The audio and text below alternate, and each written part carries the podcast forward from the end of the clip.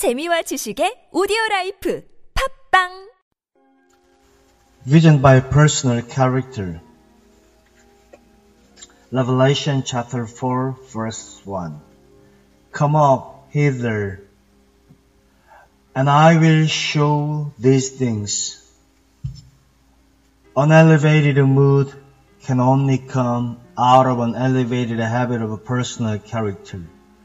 If in the externals of your life you live up to the highest you know, God will continually say, Friend, go up higher. Go up higher. The golden rule in temptation is go higher.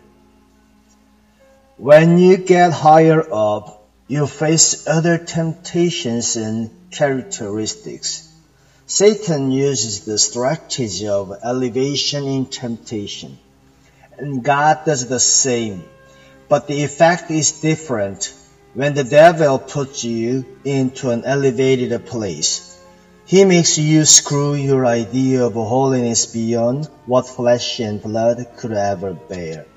It is a spiritual acrobatic performance. You are just poised and dare not move. But when God elevates you by His grace into the heavenly places, instead of finding a pinnacle to cling to, you find a great tableland where it is easy to move. Compare this week in your spiritual history with the same week last year and see how God has called you up higher. We have all been brought to see from a higher standpoint. Never let, never let God give you one point of truth which you do not instantly live up to.